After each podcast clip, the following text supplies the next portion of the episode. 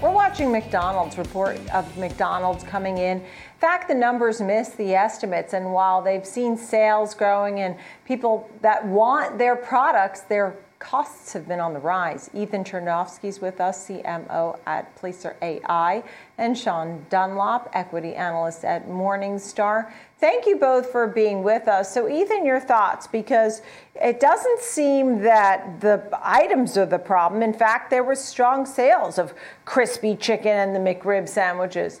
It's the costs.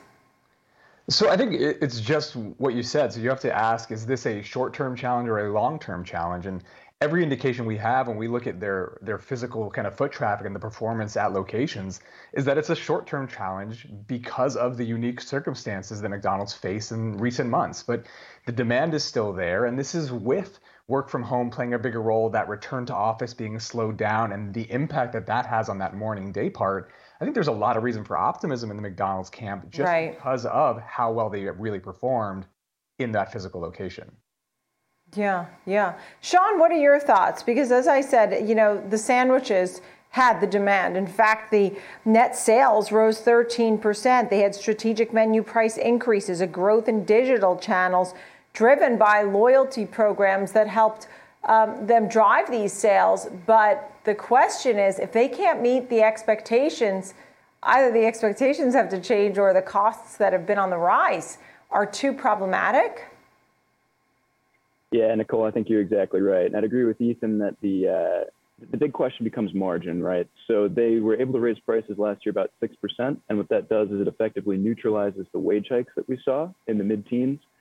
The big question now is uh, is this commodity cost inflation that we've seen, uh, my calculations are about 10% in a quarter, is that going to prove ephemeral? Or is that something that operators are eventually going to have to price through? So the margin impact was certainly a little worse than we expected. It was about a 2.9% uh, sequential drop in restaurant margins, um, which is about a point and a half worse than I thought. But you know, I fully went into earnings uh, expecting that. As you think about Omicron, wasn't fully factored into guidance. Commodity cost inflation was worse than we expected, and you can see that intra-quarter. So really, I, I came away from the quarter uh, encouraged by a couple of green shoots, opportunities to take market share in the firm's top six markets, uh, and then the ability to sort of lean into scale and invest heavily in the off-premises channels, as Ethan alluded to. And Sean, just um, just to add on, customer spending, um, how are they doing as far as their habits? Boy, as far as we can tell, it seems to be holding up pretty well. I mean, 13.8% U.S. comparable store sales, that's the best that the banner has ever reported. And uh, this is no small chain. So again, I don't know that sales are necessarily the problem. Moving forward, we're going to be looking at uh, at margins, and I do think that uh, the near-term pressures are somewhat obfuscating the long-term upside in the name. The, the big point that I would uh, allude to would be Chris Kempczinski came a call and basically said that the menu rationalization in 2020 unlocks two points of margin. So if you were to look at the trailing five-year company-owned restaurant margins, that gives you upside to about 19.5% potentially once we're through the worst of this. Mm-hmm. Ethan, are you a fan of the group, particularly those restaurants that have moved forward with digitization, whether it's kiosks, apps, uh, delivery? Yeah, I think it's a necessary piece of how this sector is evolving, and essentially what we're seeing the demand for across the space, but especially within this wider QSR environment, is are you in the channel where the customer wants to be met? And so having that wide array of channels to utilize to be able to reach your customer, it's something that definitely gave McDonald's relative strength throughout kind of the height of the pandemic, certainly did so again in the last few months. And it's something that's going to continue giving the brand strength moving forward. And your thoughts, Sean, are you are you a fan of the group overall? Yeah, I think so. And as you think about sort of the restaurant recovery as it drags out here, it's going to continue to be top heavy. So from the perspective of an independent operator, it's a lot more difficult to swallow the cost of uh, investing in a tech- technology platform to link your point of sale system with delivery aggregators. Uh, it's more difficult to compete as wages continue to rise. You, you know, uh, wages in the sector were up about 13.5% last year uh, for the BLS data. So as you're unable to sort of fully staff day parts, as you're unable to really build out your off-premise channel, uh, it's sort of natural that the sales recovery is going to accrue to the biggest players, your, your McDonald's, your Starbucks, your restaurant brands, your Yum. Mm. So when you look at the group, I mean, when you think of a Chipotle, it seems like Sean, that's the one that everybody seems to scream buy on. What were the other ones that you thought were were better? Well, I would say right now McDonald's trades in a range I'd call fairly valued, and that doesn't happen tons. So if you're an income investor and you're looking for a 2.2% yield at the current market price, that's not a bad look. Um, I'd say right now my top pick would be Starbucks. So you think about trading about a 10 to 15% discount to my fair value estimate of $109, and that doesn't happen often. Starbucks is a, is a rare growth at scale story and they do a really good job catering their offering to the local market, which is fairly rare. Uh, they've got exposure to the two biggest food service markets uh, in the US and China, and investors will have to navigate some near term volatility as you think about rolling lockdowns in China and unionization efforts, uh, but I do think that's created a buying opportunity. Mm.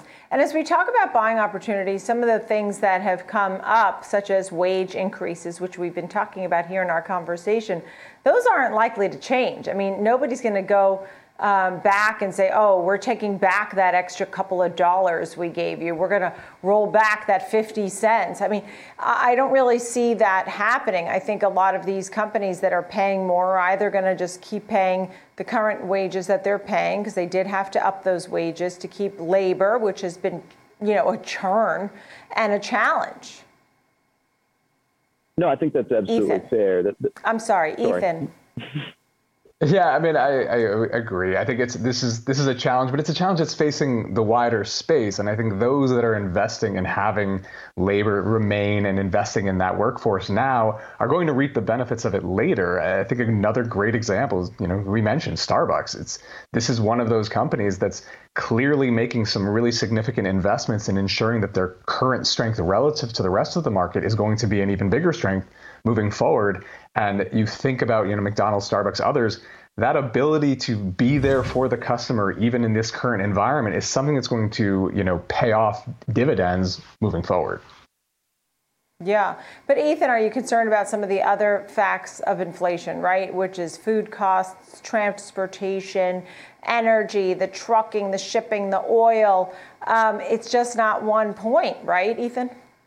Yeah, I mean, of course, and, and these are significant challenges, but I think when you try to take that longer term perspective on where things are going, what you tend to see is that those short-term challenges dissipate over time and that investment in the strength and the size and scale that these chains have enables them to deal with it more effectively and then to be better positioned when things do normalize over time. So yes there's a short-term challenge but the investments being made currently in enabling them to do relatively well within that environment are yeah. going to enable them to do much better in the long term. Right. Right. Sean a quick final thought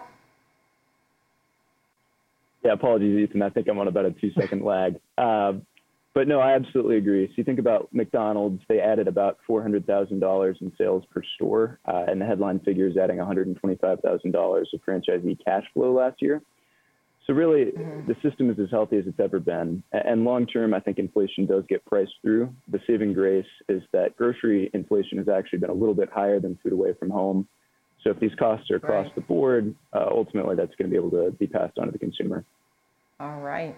Sean Dunlop of Morningstar, Ethan Chernofsky of Placer AI. Thank you both very, very much. Appreciate it.